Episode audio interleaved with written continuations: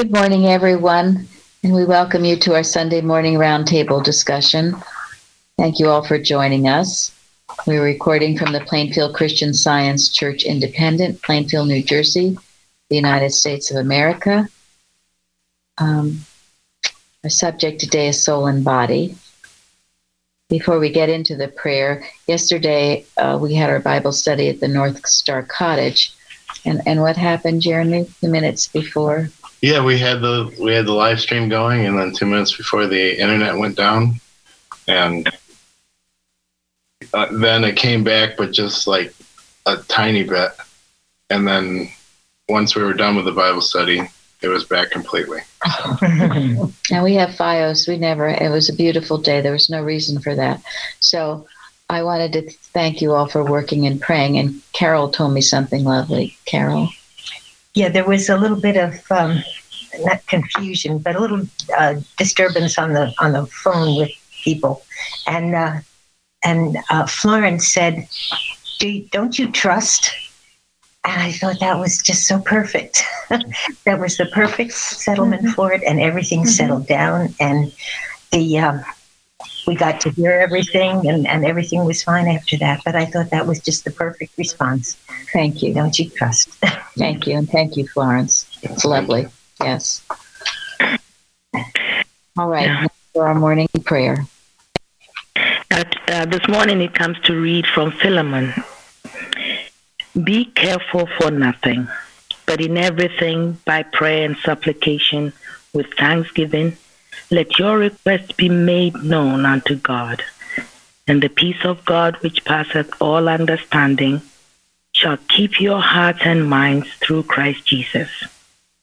Finally, brethren, whatsoever things are true, whatsoever things are honest, whatsoever things are just, whatsoever things are pure, whatsoever things are lovely, whatsoever things are of good report, if there be any virtue, and if there be any praise, think on these things.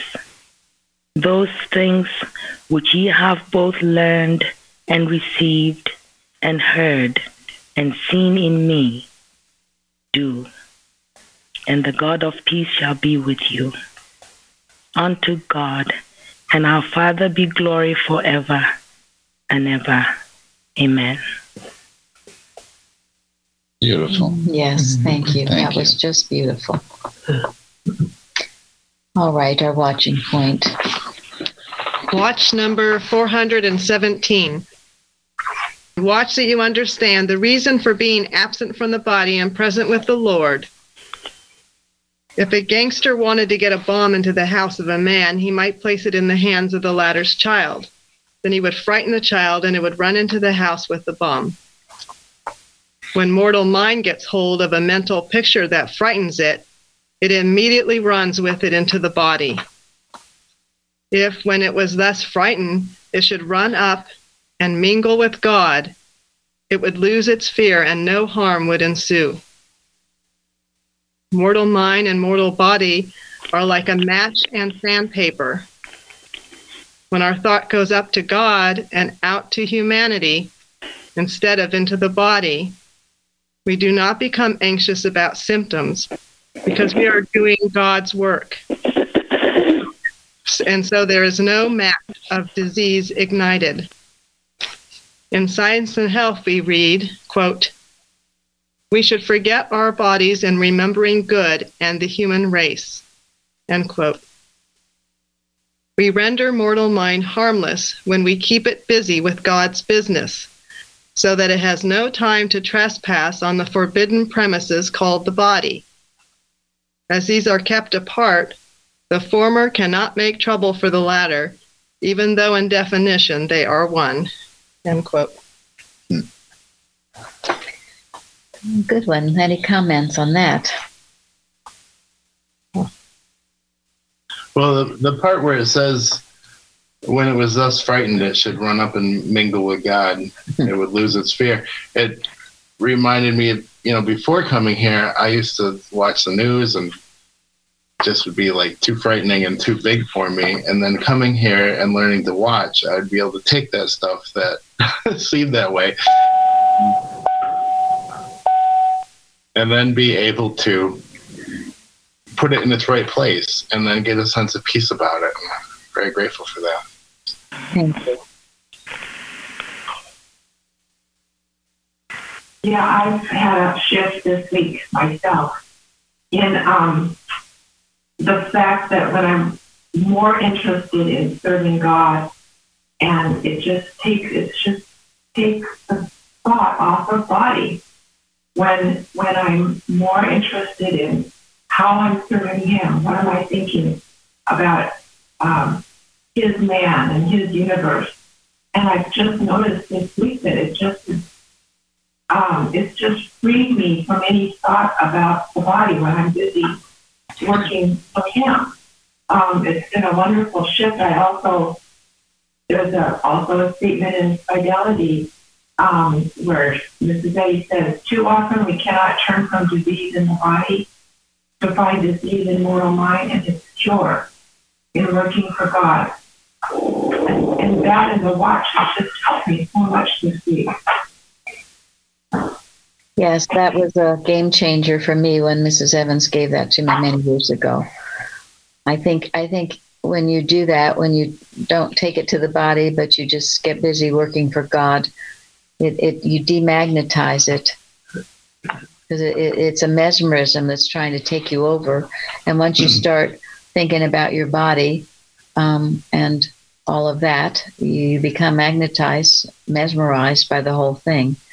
But if you don't, and as the watching point says, let it mingle with God, work for God, you demagnetize yourself and you demesmerize yourself from the problem because that's all it ever is. I don't care how aggressive it is. And if you need to have something, you've been listening to that voice and taking it in, and uh, you didn't catch it when it came as a suggestion. So now it seems to come as a physical ailment. It's all one and the same. It's not the truth. Now it all it seems more real, but it's not. And that I've told you that watching Point Carpenter gives us that anything physical is a red flag telling you you've been malpracticing on yourself and to stop it. Yep. well, and I think that's the key is is when you you know when you feel something, whether it's a mental agitation or a so-called physical agitation, when you feel something like that, recognize it as a mesmerism, as a false suggestion, and then take it to God.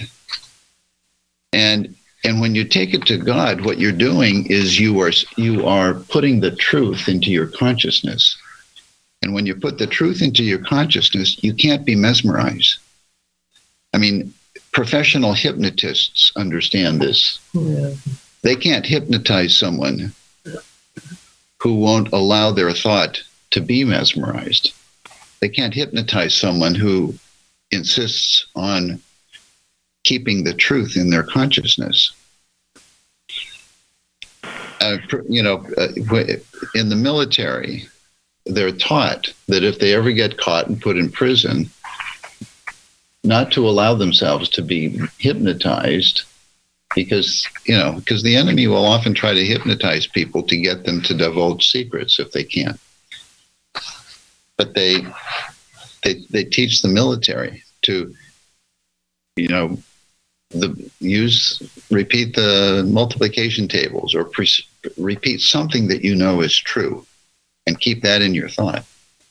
And we know the highest truth of course is to declare your oneness with god and be obedient to his commands and when you do that you the mesmerism drops away i got Please. Go ahead. Yeah, a, a simple thought that came this morning it was like, how can trouble be where trouble cannot be? you, it just makes me okay. And, there's just been so much this week. But anyway, God is supreme. And it's like in those moments of crisis, when what we are required to prove God, you know, insist on his supremacy and your inseparability while the storm rages. And I feel that, you know, the more this identity, embodiment of right ideas, that's all I can be. I can only be what God is. And I insist on that. Well, it will have no place. It has no place. I don't care how long, how much, it has no place and it will vanish into its native nothingness. Very Thank you. good. Thank you, Florence. Thank you. That's true. And I, at the end of Mrs. the article by body attributed to Mrs. Eddy, she said, "Remember, it's God's body."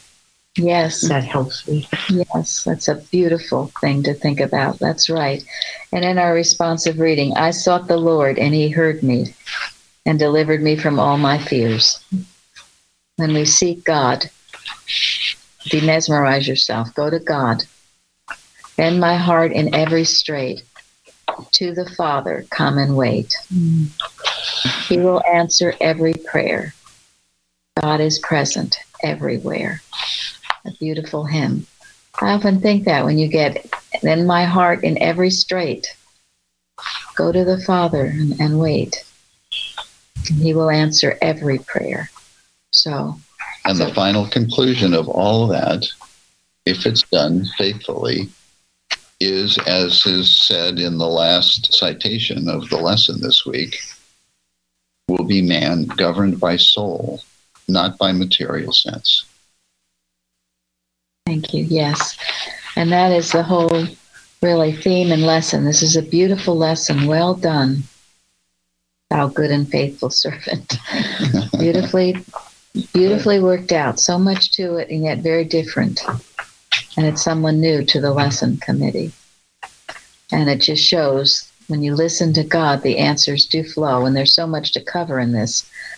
And um, the idea, yes, in Deuteronomy, thou shalt love the Lord thy God with all thine heart, all thy soul, all thy might.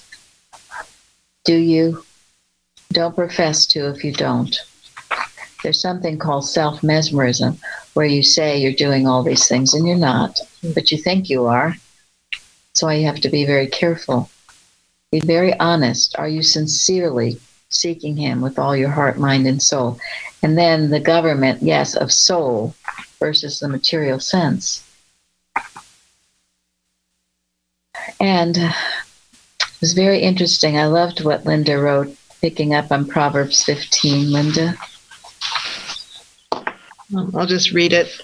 So I, the line quote, "He that refuseth instruction despises despiseth his own soul, but he that heareth reproof getteth understanding." End quote. Now, there seems to be so much written about how to love yourself. In my search how to love myself, most of what I came across before coming here did not bring me closer to God or my relationship with Him, or an answer of peace. The line above really struck me as an answer. It really is saying, He that accepts instruction loves his own soul. This means to me that a healing spiritual sense of love is connected to living in obedience to God's precepts. I'm learning at Plainfield that any form of pride is my enemy, whether it's a sense of superiority or inf- inferiority. I am grateful for clear teaching here showing that obedience is more than following a set of rules such as the Pharisees managed, but instead, as Paul says, put off the old man. And then in the last line in that Proverb 33, it says, The fear of the Lord is the instruction of wisdom, and before honor is humility. And that reminded me of where Mrs. Eddy's recorded in saying from the Blue Book, quote, Self depreciation is not humility, but the meanest kind of pride because it admits of self apart from God. End quote. And that was the end. Thank you. Yeah, for some reason I'd always thought it was self-deprecation. The the words are very similar though. So and self-depreciation is um, well, it is over passage of time things, but also um, that you are Putting, Putting- putting yourself. Meanness, self pride. yourself. Yeah. So, and and to me, this is very interesting because when I read that, he that refuses instruction despise, despiseth his own soul. Now we hear a lot, and I've heard hear a lot in the in the uh, practice about self-loathing. Right? That's despising your soul. Self-loathing. This tells you why. Why are you loathing yourself? You're not loving God or mankind. You're taking on what you're not. Yeah, and you're You're, You're- you're believing yourself to be something other than what you are. And you're you're refusing instruction. You're refusing to take these truths into your heart. Hmm. You are. And I can remember feeling that way. And I really didn't know why, but you get thoughts like, well, everyone else will be healed, but I won't. Or all of this negative stuff comes to you. And maybe you're asked to forgive your brother who wronged you badly and love your neighbor as yourself. But somehow you just don't want to do that. Or maybe you're jealous of somebody and you're told, no, thou shalt not covet. But you just don't want to do that. And you keep refusing instruction. And then pretty soon you hate yourself. Right? You hate yourself. You hate your behavior. Self loathing. So, what's the answer? and the answer is here stop it. And, um, you know, Jeremy talks about that too. But you, of course, a lot of people don't know better, right? I mean, there was a time you said you Oh yeah, I, I it's it's a funny thing, self-loathing, because you know you get told that you're you're no good, and then you start to believe it. Oh, so, Well, that's true too. You get people telling you, and then you then you don't believe when people say that that that's not true. It becomes a hard thing. So, I remember even when I first came here, the thought of loving our neighbor as ourselves. I thought, well, I'm going to have to love my neighbor like the way I, I love my kids, and then I'll work on the myself part. and that came with time. So, well, and see, that's it. You grasp something you can do to get yourself out of that hole, some instruction to obey. Yeah. Um, and then, that, but he that heareth the reproof getteth understanding. Just grab onto something you can do and pull yourself out of that hole of self deprecation or self depreciation, putting yourself down. yeah, definitely don't want to have that pride of being self-loathing. That Yes. meanness kind of pride. That'd be awful. So, Okay. Evans kept telling me, my father and I are one. And those three statements you mentioned, and um, after a while, I, if I, you know, my father and I are one, the qualities that he has are mine, and it made it easier to do right, to, or and to look to do what the right thing to do was. Thank you. I and my Father are one. The Father that dwelleth in me, he doeth the works, and the Father hath not left me alone. You have to accept these truths, accept the instruction, accept it, even if you first don't believe it. So you'll you'll come out of that sense of despising your soul, despising yourself, and putting yourself down. And then, you know, it's so so sad to see it with people on on drugs, drinking, and that that's why they do it to, to dull the dull that pain. And it, you don't have to. God, there's a way out. There's a better way to dull the pain, hmm. and that is to the, accept the instruction. And I think it's important here to, to recognize that it really is not possible for, for any of us to love others properly until we see ourselves correctly, Yeah. until we love ourselves. Not self love, but love, but love the image and likeness of God, which is what we are. Until you see yourself as the image and likeness of God, until you can feel God's love for you, you're not going to be able to love anybody else the same way. If you try, it will be human do goody, Hmm. and it will not hit the mark and it will not heal. And that is why when a patient comes to you for help, the thing that will open their heart is the love that you have for them.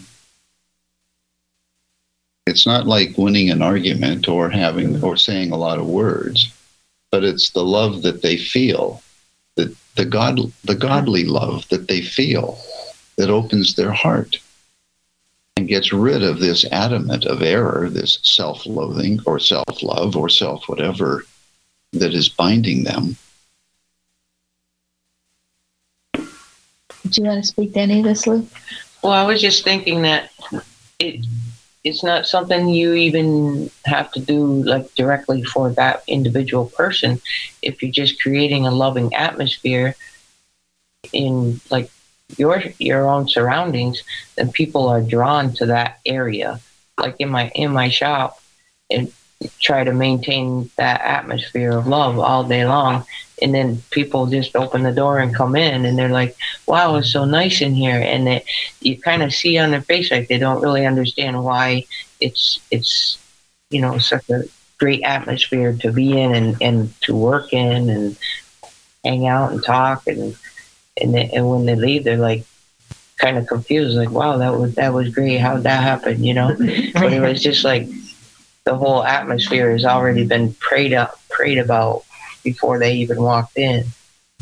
So it's not it's like something directly you have to do for that individual person. Just make sure the atmosphere is clear for them. That's because you have learned to love because you can't help but love. because you feel the Yeah. love of God. Because you feel the love of God and you can't help but express it. I all day long, like from the morning when I'm in there, and just totally praying and thanking God and praising God and hmm. and you know listening to music or hymns or something like that, and just singing praises to God. And Mrs. Eddy says she loves even the grass under her feet. Mm-hmm. And this is this is what's important for those of you next weekend if you're having people to your home or whenever you have get-togethers. It's it's the love that's there, not the food, not the Martha thought, not the all the fussing and preparation. It's the peace, the love, the Christ that you give. And yes, your food will be love, lovely because you will have prepared it with love. But that it's it's the demonstration of your home or wherever you are that people are respond to and are healed by. And that is man governed by soul. It is man governed by soul, yes. And um, so then it says, Therefore, hearken, O Israel, unto the statutes and unto the judgments which I teach you, for to do them that ye may live. There's a reason that we have these rules and things to live by. It'll make you happy and you won't hate yourself. You'll find out to love yourself, you'll love God, and you'll love your brother man. And then, um, and it says not to diminish aught from it. You keep it exactly the way it said because we try to fudge around and, well, I can hate a little bit, or I can be jealous a little while, or I can grounce for a while, or I can be depressed for a while. You you can't you can't you've got to live up to the commandment. You'll be much happier for it, and that's really what when when uh, Florence read the prayer, "Be anxious for nothing, don't worry about anything, trust God, just do what Luann just said, praise God, seek Him diligently." That's what it says. Keep thy soul diligently, and in in science and health to go along with that it says spiritual devout devoutness is the soul of christianity devoutness solemn and rever- reverential attention to god Florence, did you want to say something? I think here comes the reverence again. You know, what does God mean to me? I mean, we talk about God, God, God, but in individual pondering of what really God means to me, uh, you know, we get our own answers there and correct if we should. Sometimes I hear, what I don't feel God. Well, obey it first that He loves you. Obey, just obey that first. And Yes. sooner or later you will feel Yes. Thank you. You have to start out with that faith. And then it says, um, if you seek him, ye shall find him. If you seek him with all thy heart and with all thy soul. And then soul becomes your master, not material sense. But I think I, I've told you that time years ago, I heard a sermon and it was on this statement. And I hear I'd been in science all this time. I'd been in our church. I'd been, you know, Mrs. Evans had been my practitioner. And I don't think I ever thought about have I really sought him? I mean, I guess I thought I had plunged in doing it, but had I really sought him with all my heart, mind, and soul? And I don't really think I had. It still was very superficial. It took me all that, all those many years to get down to brass tacks. Well, and you know, if we don't seek God with all our heart and soul, we're going to seek something else.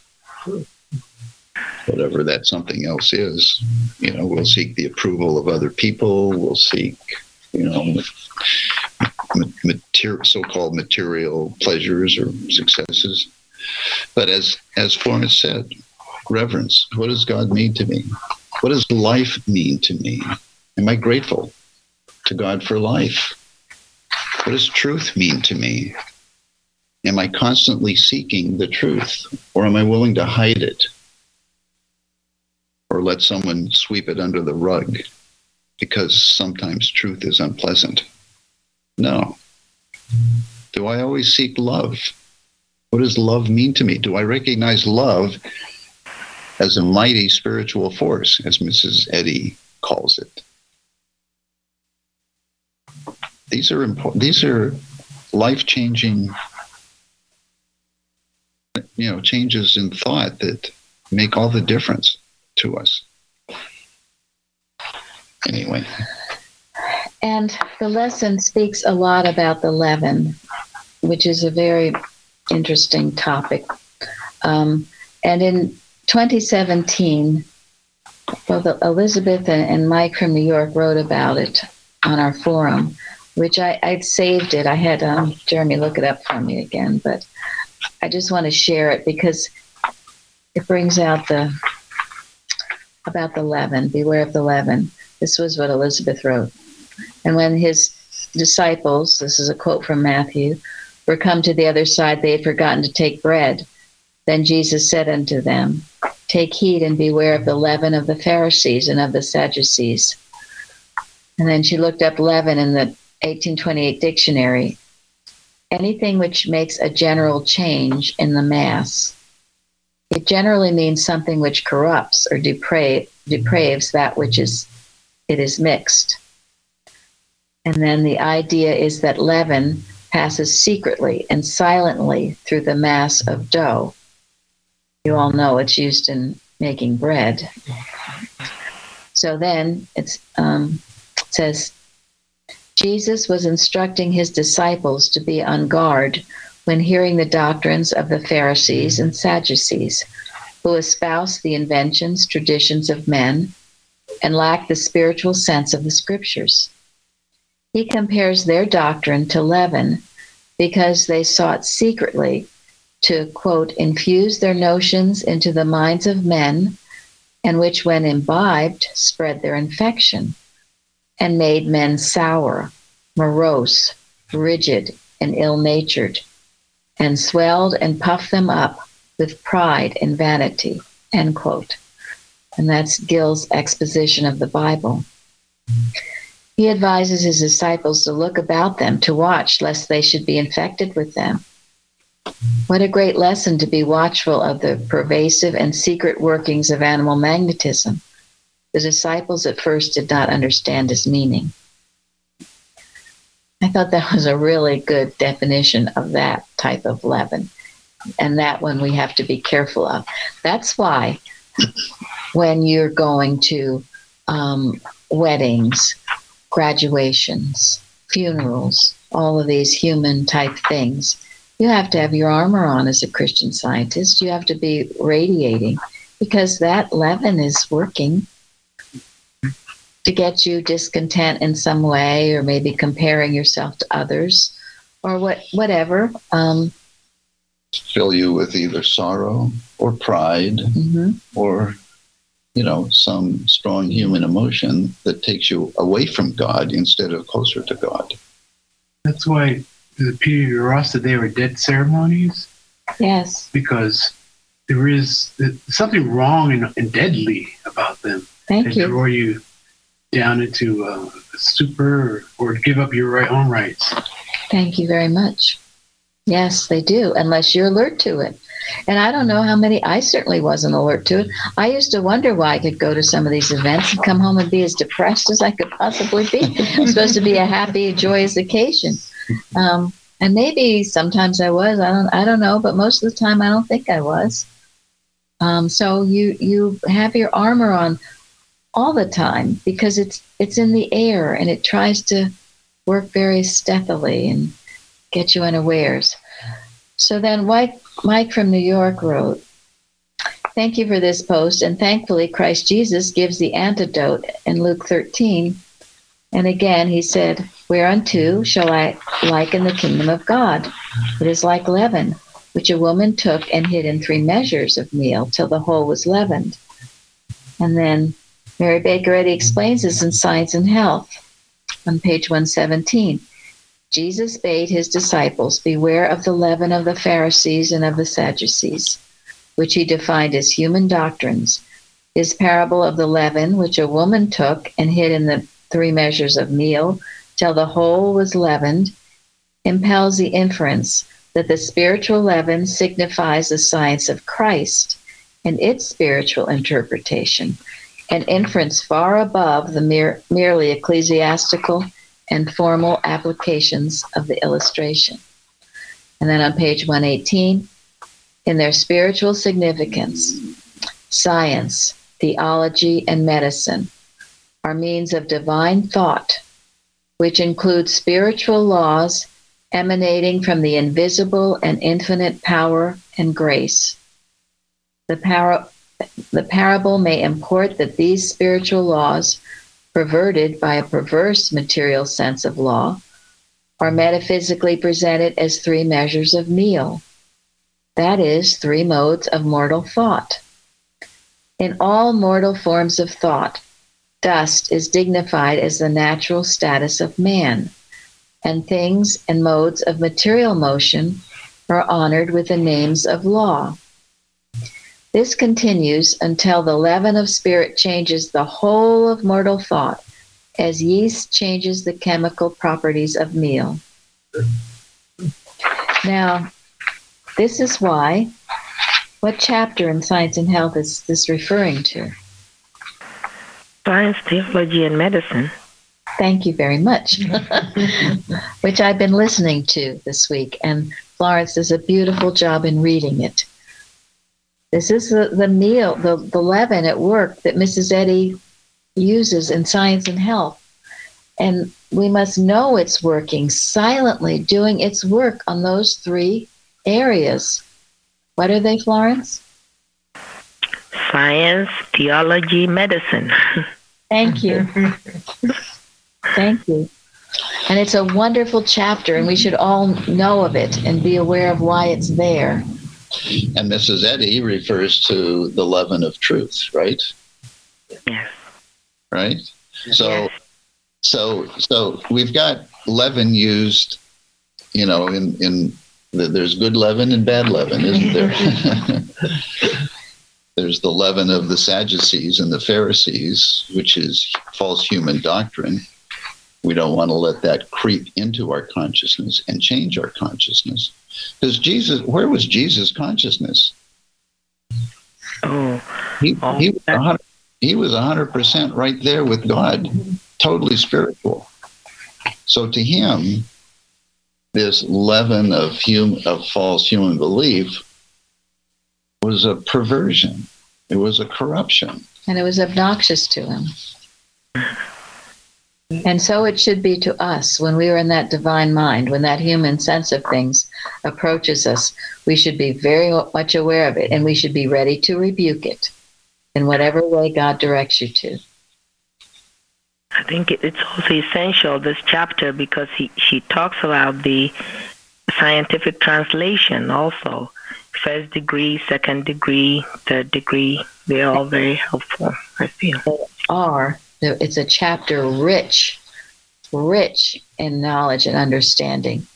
You know, I, I'm finding I just take a chapter of science and health. We to read it and study it every day. We are to do it, and I sometimes I read it and then I listen, or I listen and then I read, and I have a new because my old textbook is so written up. I have a new textbook. I'm writing all over this one. and, and what did you tell me, Nancy, about your study of science? The book.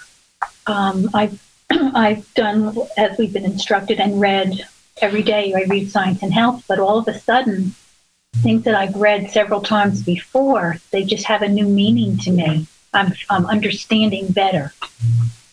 And so it is. So it unfolds. And she, she says she looks forward to that time. You know, and I do too. I try to make sure I have that time later in my day after I've done all my other studying in the morning and after I've done oh, all, my chores or whatever. And then to have that time with science and health communing. So it's wonderful. And then I'd asked um, Jeremy to look up things on leaven, and he found actually, I wanted him to find those quotes from Elizabeth and Mike. He found this, though, from precepts that it was a great marvel that Mrs. Eddy was able to execute wisdom in spite of resistance of the carnal mind and get it into the bloodstream of the cause and thus into the nation and the world. For all time, her teaching will go forth in ever increasing volume, leavening the whole lump and changing the thoughts of humanity. It was a miracle for Mrs. Eddy to be able to take what God revealed to her and to put it forth in such a way that wise, educated, intelligent men and women would accept it, believe it, recognize it as the truth from God, and then demonstrate it. This is what we need to be envisioning to see this is happening in our in our in ourselves and in our world. Joanne wrote to it the golden text about the leaven of truth. She here, isn't she? Yeah, Joe, you want to speak to that? Oh, I, I'm sorry, Mary, I don't have it with me. okay, well, she just was applying it to herself, the leaven of truth working. So it works in ourselves, yes, in our in our nation, in our world, in our universe. Then Jeremy also found I won't read all of it, but it was a watching point. The whole watching point was about the all three measures of meal, and it was watching point 166. And he says that they might re- represent our understanding of God, of man, and the universe. And then he takes up each one.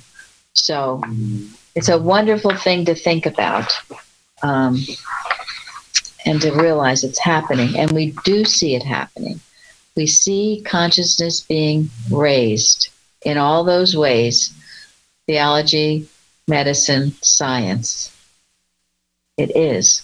And citation five is very comforting to me.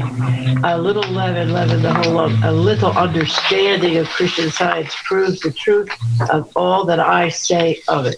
Thank you. Absolutely. Yes a little bit leavens a whole lump.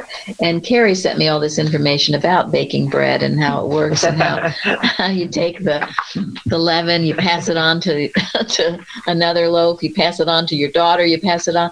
All that leaven keeps working, and people. Uh, it's interesting. I if any of there are any bread bakers around here.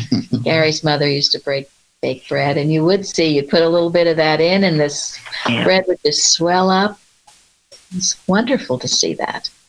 So, so here we have with our spiritual devoutness, our our wonderful desire to know God with our whole heart, mind, and soul, and then to watch this leaven of truth raise consciousness. And one thing that I found very interesting. Um, I love, and I use it often, and maybe you all do too, but to know that man is a humble servant of the restful mind. Whenever I'm feeling like I'm too revved up, I got to remember that. Just the humble servant of the restful mind. And then I've quoted this before too, but number nine. Um, Carol, you want to read just the first part of number nine in science and health?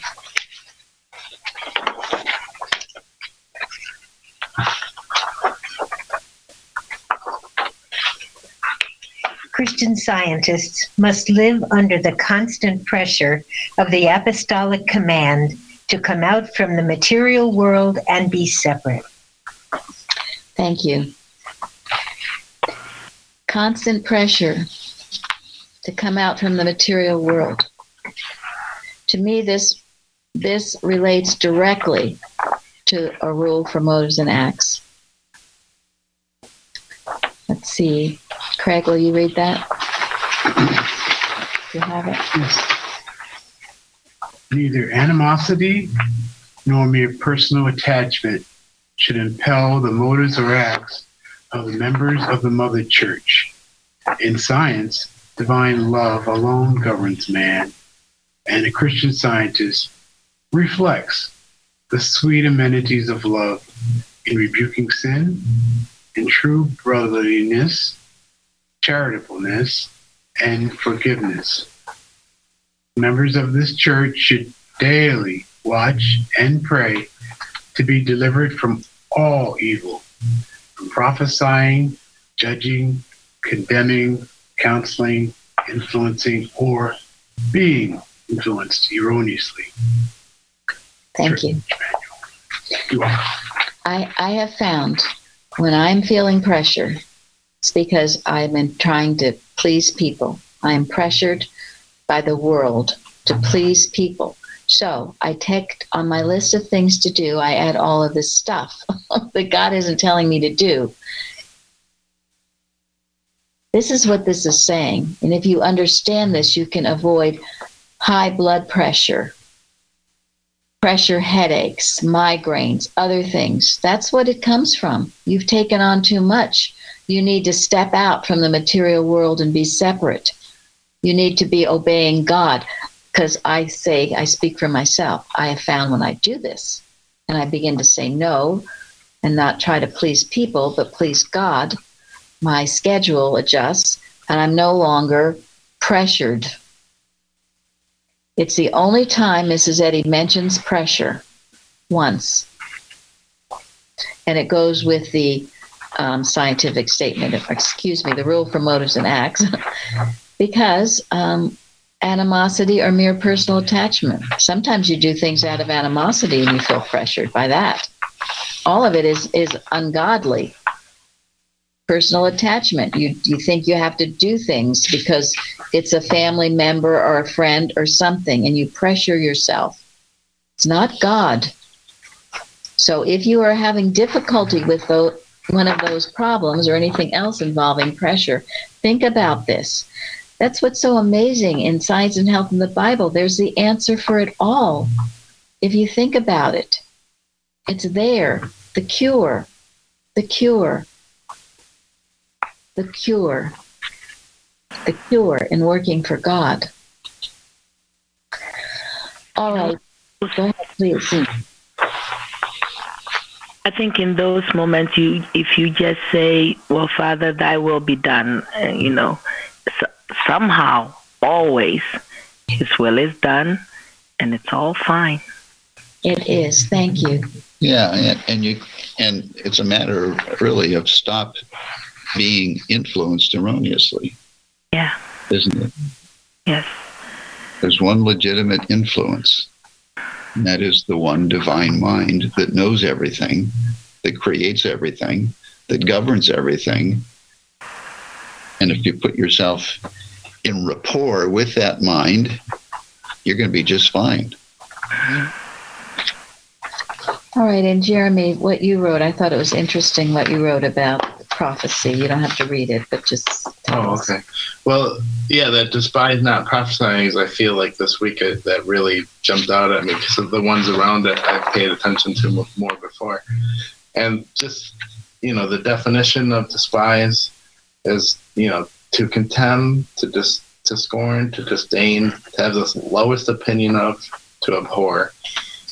And it, got me thinking about all that's been discussed here about Mrs. Eddy's place in prophecy as the woman in the apocalypse and how, you know, a lot of people don't believe that. And the Boston movement is just going downhill because of that. So it's that was an interesting point. Despising the prophecy. We mustn't. She is. And, and, and she has said that that will help raise us all up. Certainly makes raise, all the difference. makes all the difference understanding that.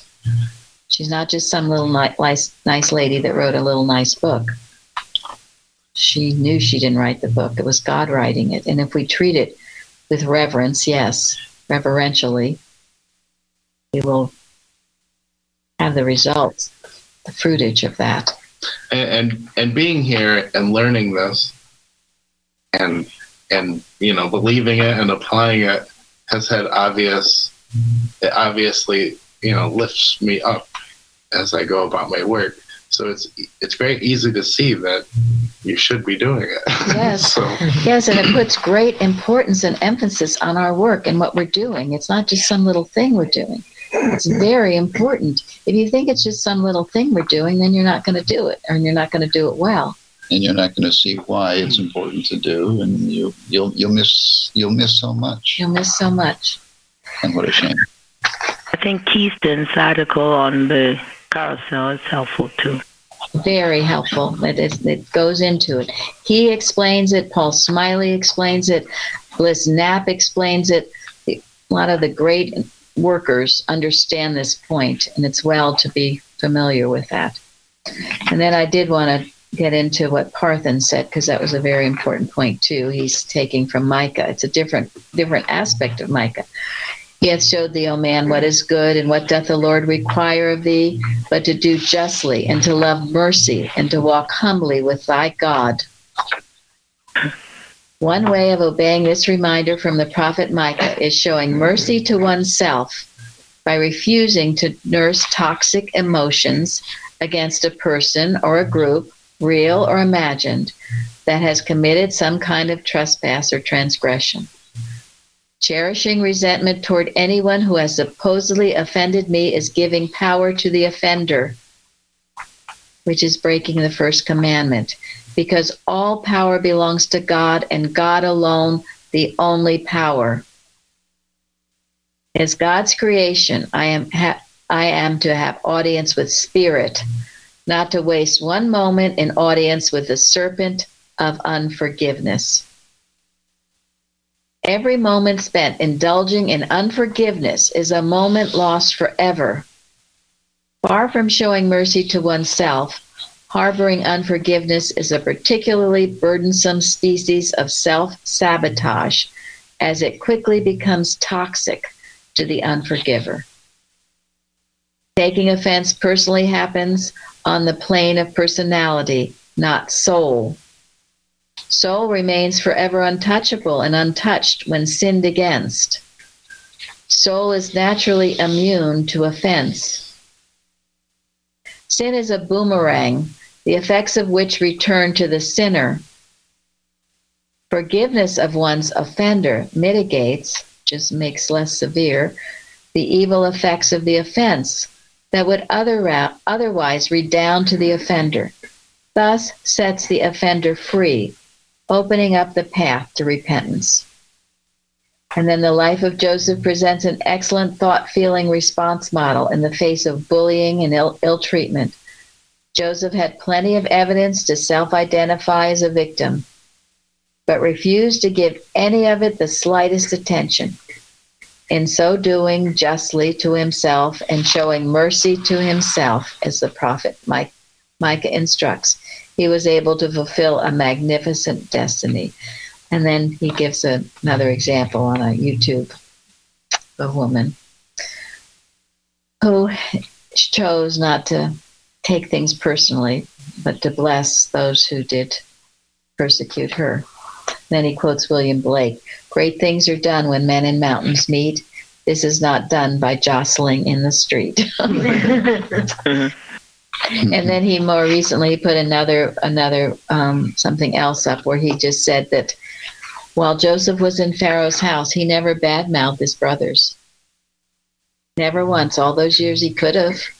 And so when his brothers returned and the healing took place, it was able to operate, and the and the um, Pharaoh welcomed them. If he had badmouthed them, the Pharaoh would say, "What the heck? What are you doing this for?" But because he never had, because he truly had forgiven him in his heart, it all worked together for good. You know, we burn our bridges when we do that, when we hate and badmouth others, rather than let healing take place.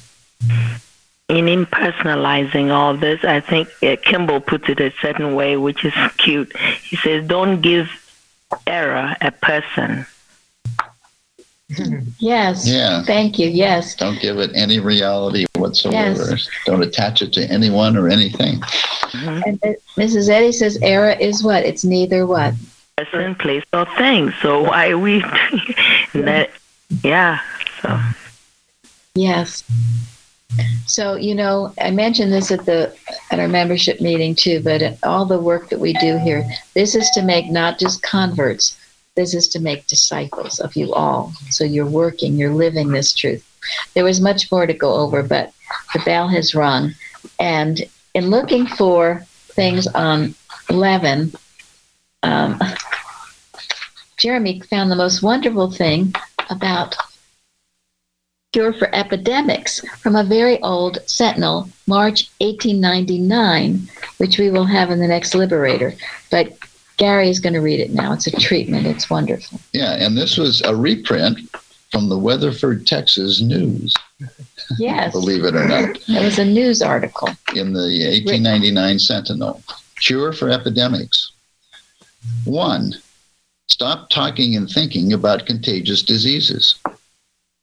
Two, on arising in the morning, repeat the Lord's Prayer in the spirit of holiness. Three, as soon as breakfast is over, before taking up your duties of the day, take your Bible and carefully read the 91st Psalm, knowing that God that God is and that he is a mighty rewarder of them that diligently seek him. You might linger over the lines of this beautiful psalm, quote, he that dwelleth in the secret place of the Most High shall abide under the shadow of the Almighty. I will say of the Lord, He is my refuge and my fortress, my God. In Him will I trust. Surely He shall deliver thee from the snare of the fowler and from the noisome pestilence. He shall cover thee with His feathers, and under His wings shalt thou trust.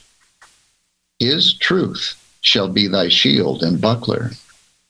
Because thou hast made the Lord, which is my refuge, even the Most High, thy habitation, there shall no evil befall thee, neither shall any plague come nigh thy dwelling.